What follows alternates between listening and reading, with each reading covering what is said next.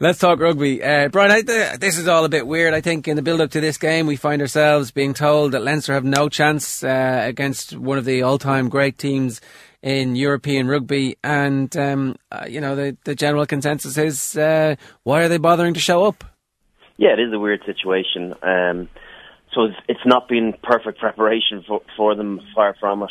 Um, you know, the last number of weeks, you know, even throughout the Six Nations, they probably didn't get the result that, you know, that Leinster teams of old would have gotten in, in that period with the internationals gone. And now, you know, even though they've got by Bath in the quarterfinal, that, you know, they, they, they really haven't been at their best. And so I suppose when you look at the team sheets and you see that Toulon 15, you realise why they're, they're, they're, they're, they look as though they're comfortable favourites. The only thing that, that is in Leinster's, um, on, on Leinster's side is, the European pedigree that they have in the last five or six years, and um, you know they've they've obviously won a number of semi-finals um, and been close in another couple. So you know they won't go over and and and completely fear the Toulon team. They should play with a little bit of fear because you know when you're playing against a team of that caliber, you have to have that in your gut to you know that little bit of concern that if you don't turn up, you could absolutely get tonked. Um, so they should play with that. But at the same time, they should go over and, and feel as though it is a little bit of a freebie and that no one expects them to win. If they do, you know, quite possibly it could be one of the, the, the, greatest Leinster victories of all time. What was the game last year like to play in? Because uh, it wasn't an entirely different situation. They had roughly the same playing pool, maybe slightly better, given that uh, Jonny Wilkinson was there. What was it? What was it actually like in the preparation for that game? And what level of expectation did you guys have heading into it? We had an expectation that you know if we played well we could win it, and if we imposed ourselves on them that we could cause them problems. The thing was, I think they probably caught us on the hop a little bit in that um, they had this ferocious line speed that I don't think we'd seen prior to, to um, prior to that game, uh, and so we took a, quite a bit of ball off the top early on, and so played right into their hands, and you know um, defensively they were being quite offensive with us and, and got some turnovers and, and that, that kind of got them into the game and it really stunted our, our being able to you know launch off first phase, which is a, a thing that Leinster I think has has has historically done quite well has has had quite a lot of success in you know tr- in scoring tries and line breaks off first phase. So they obviously targeted that. Um, so with that in mind, you know, Leinster to learn something from that last year that maybe they should you know take a drive a little bit more ball or or you know take ball down and give rather than off the top just to make sure that that you know the the three quarter line of of Toulon can't get the jump on them and and that they can get you know players like Te'o over the gain line and get the forwards around the corner. When I, sorry, go on. When a team comes at you like that and it's it's a bit of a surprise at the start of a game is that just because they haven't done they haven't done it all season and they're kind of unveiling something new for this stage, or is it that they've looked at you and thought, well, actually, if we have line speed today and, they have the skill set to be able to adapt? I think it's probably the latter. I think particularly when you're dealing with that that caliber of player and that caliber of individual and guys that I would have identified in doing video analysis and, and seeing where Leinster had been good and you know the success they've had off first phase. If you can deny them that good first phase ball, you know um, maybe they're you know not going to be able to go through the phases as maybe some other teams are able to do. And and I, I think you know, from memory that was certainly um, a big strength of, of Leinster's, and, and I, I think it did catch us on the hop, and we you know it took us a little bit of time to get into the game as a result of um, of identifying where the space is going to be. Because when a team is playing very hard up in midfield, obviously those little dinks in behind, and you know, um, ball, you know, kick pass it to the wingers, those sort of plays are on. And when you haven't um, started with a plan to do that, you have to be able to adapt that quite quickly. But that does take a little bit of time. That takes you know, four or five set pay, set plays, and all of a sudden you're 20, 25 minutes into a game.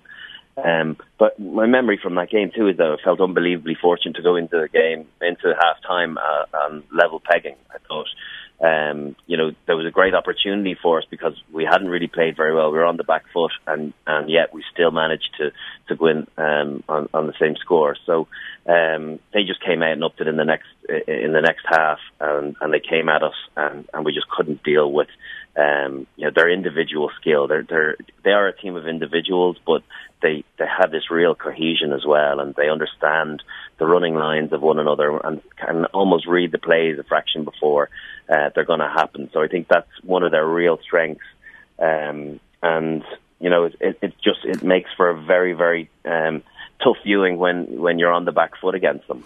That's the weird thing about Toulon, isn't it? That they've really been able to get this massive group of superstars to play with each other as if they kind of grew up together and came through the academy together and soldiered together through difficult times. And it's it's uh, it's very strange. It's very rare in any world sport where you're able to just get a team of superstars and whatever way the egos in the in the dressing room are being managed properly, that they are capable of, of performing as well as they've ever done, and maybe at any stage in their career.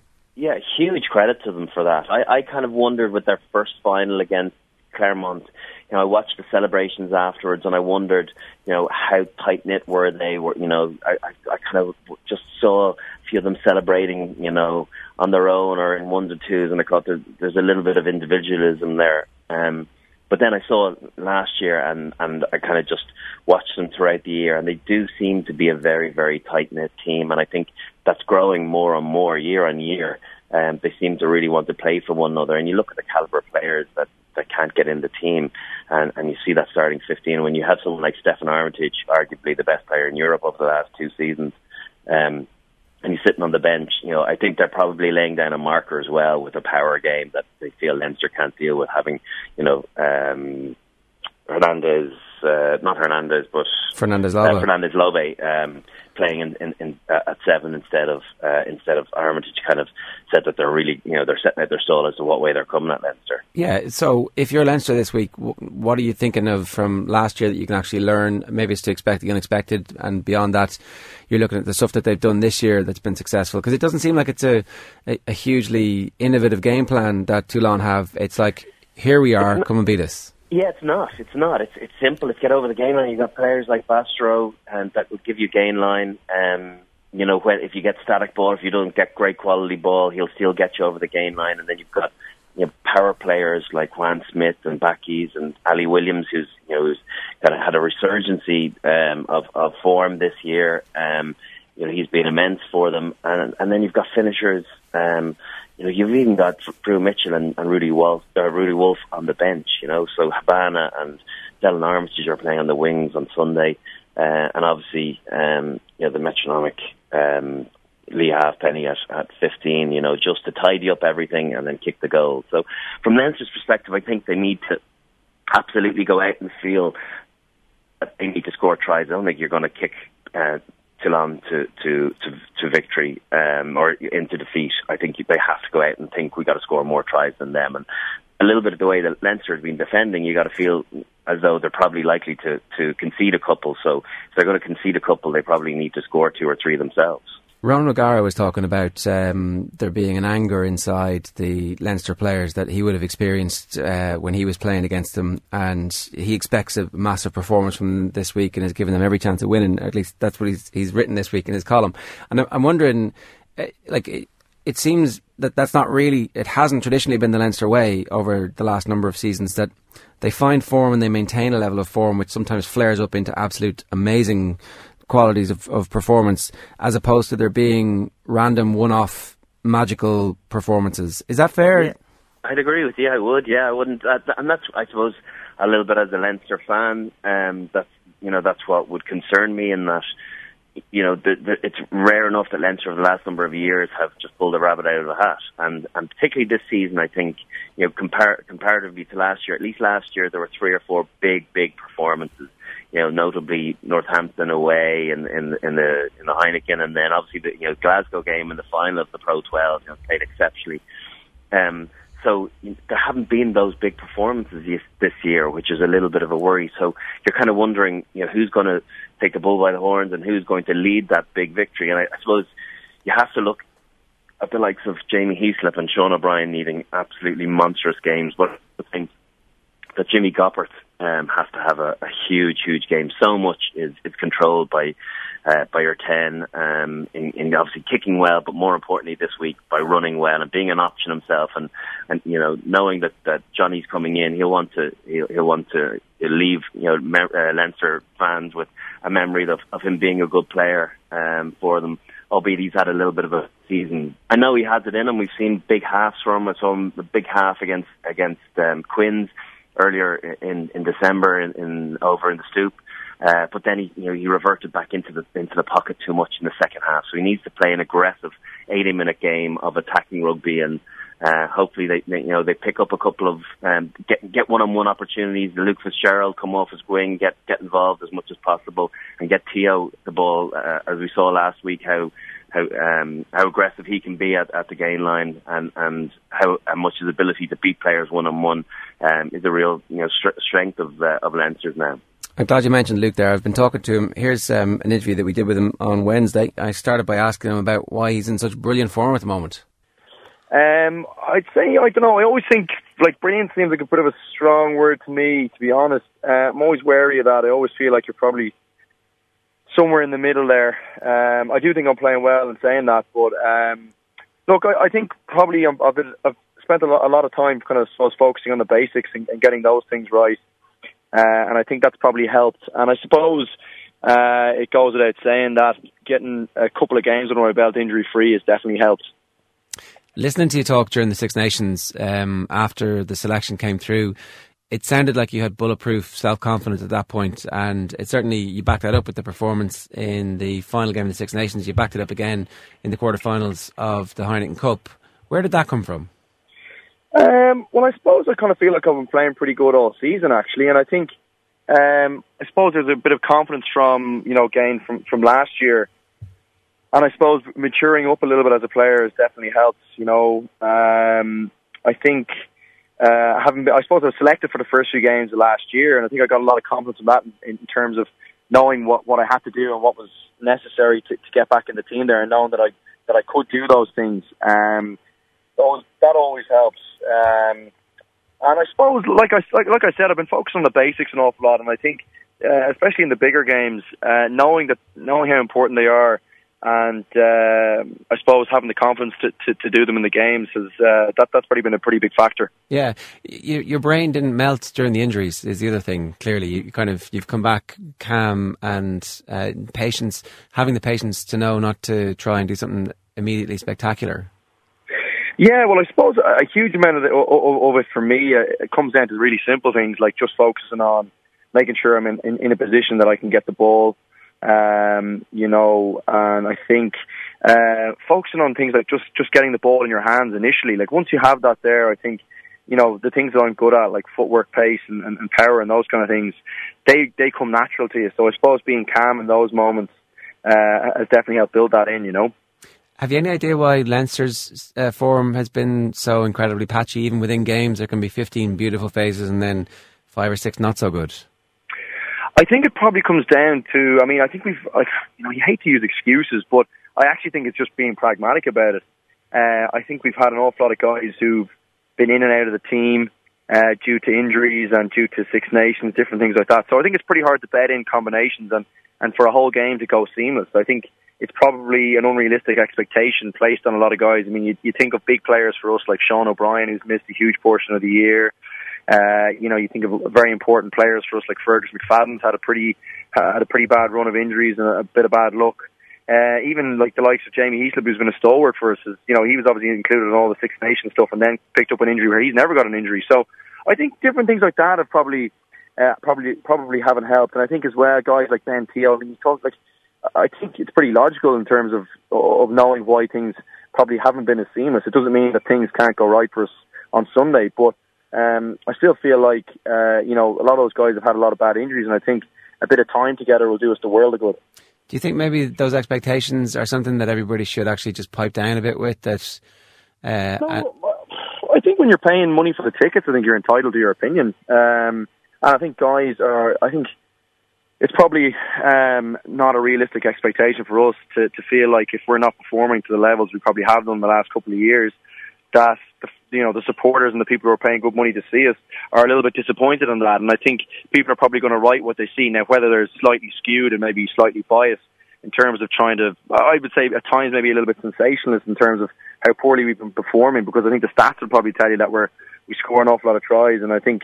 Um, although we haven't done that in some of the big days, we have on, on some of the other big days. Wasps, the first half against Wasps comes to mind, and I think in the in the in the um, Pro 12, I think we've been pretty impressive in terms of the stats. I'm not exactly sure I have those things to hand, but I know we, we're pretty high up on the on the try scoring charts, and I know defensively we've been pretty impressive. So um, I still feel like um, you know people are entitled to their opinion, but I don't really think it has to necessarily affect um, what what you know the direction that the group is going and the things that we're trying to achieve together. Is it hard though not to, so you're obviously aware of the the various uh, conversations that are happening around the team at the moment in the media and from the fans who are wondering why that fluency isn't there. Is it hard to kind of ignore that and compartmentalize that and then at the same time go and work on these things which obviously you guys must be feeling parts of yourselves?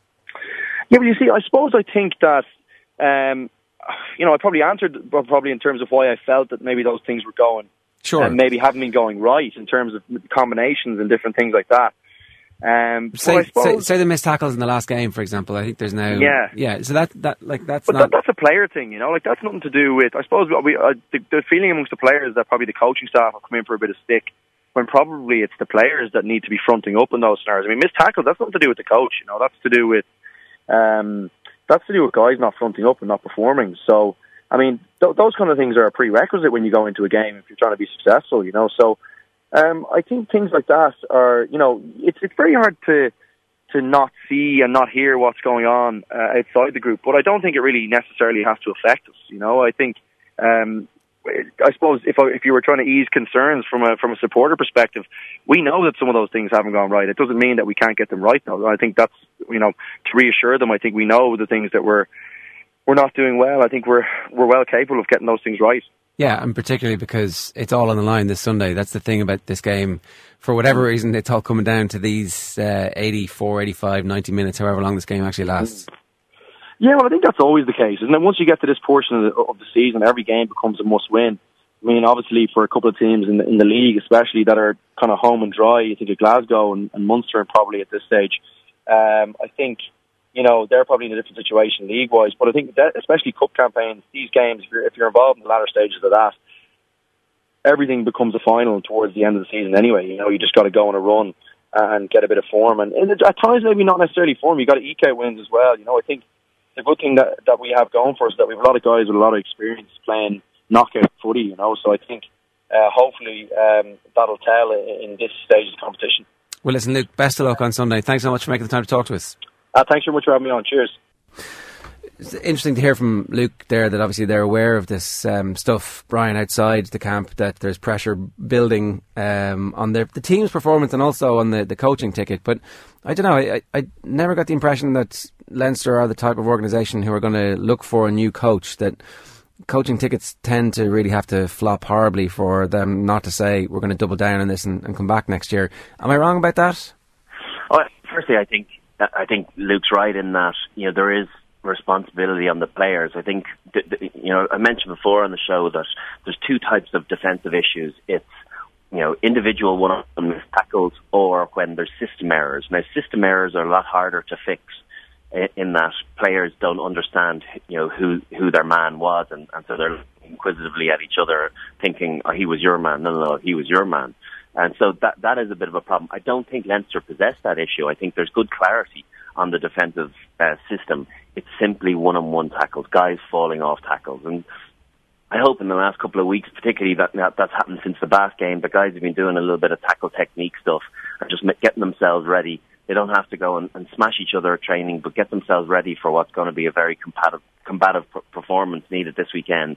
And they just can't afford to have that level of miss, missed tackles they had in, in, in the Bath game. I think at one stage they might have missed at halftime. I read a stat that they read they missed fifty percent of their tackles. Mm. Like no team should be able to survive on that. And I don't know. You should maybe ask a few questions of the Bath team with regard to that one. You know, but um, like you, you just can't. Teams want ten percent or less missed tackles. So you know that's got to be a big target for them this week.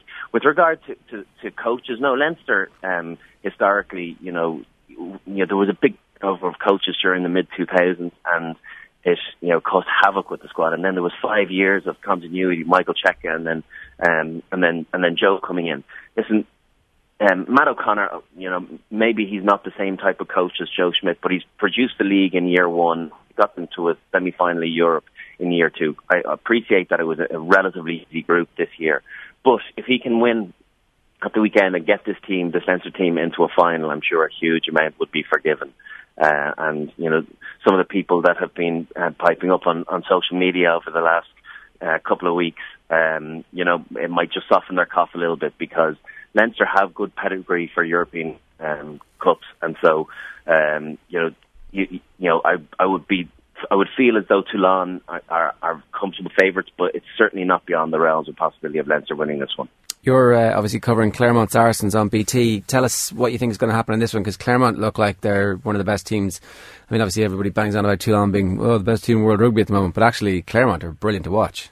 The, the Clermont performance, first half performance in particular against Northampton was, I think, the best European performance I've seen in certainly five or six years. Um, it was absolutely clinical in, in everything they did. They um, their their their rucking was was phenomenal. Their interplay between forwards and backs, their lines of running, and they seem to be playing with a flair and an openness to be able to throw the ball around and, and play, you know, heads up rugby, which you know, which is the best of French rugby.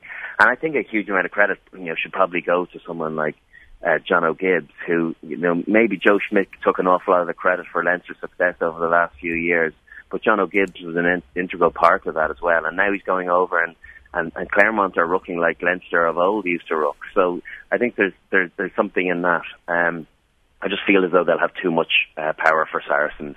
That um, the, you know the the semi final uh, hurt of last year in, in Twickenham will be uh, playing on the on, on the Clermont mind, and I just feel that they'll blow Saracens away. Um, and yeah, it, you know, my gut feels that it's probably going to be a double French final, but you know, I, you you hold out hope that um, the Leinster boys can produce that huge performance that uh, everyone feels is coming, or certainly everyone within the squad feels is there. Brian, great stuff. Enjoy the weekend. Thanks a million. Thanks a lot. Cheers. Yeah, don't forget we have that game live for you on Sundays off the ball. We have Gavin Duffy on the sideline. In the commentary box, it's going to be Liam Toland, Keith Wood, and Dave McIntyre calling Leinster against Toulon live from Marseille on Sunday. I should tell you as well that Luke Fitzgerald spoke to us on Wednesday to help launch Restore, a dynamic new Irish food, coffee, and convenience concept which has joined forces with Ireland's leading fuel retailer Topaz to revolutionise the forecourt and convenience experience. For more about Restore, check out facebook.com forward slash re dot store or topaz.ie.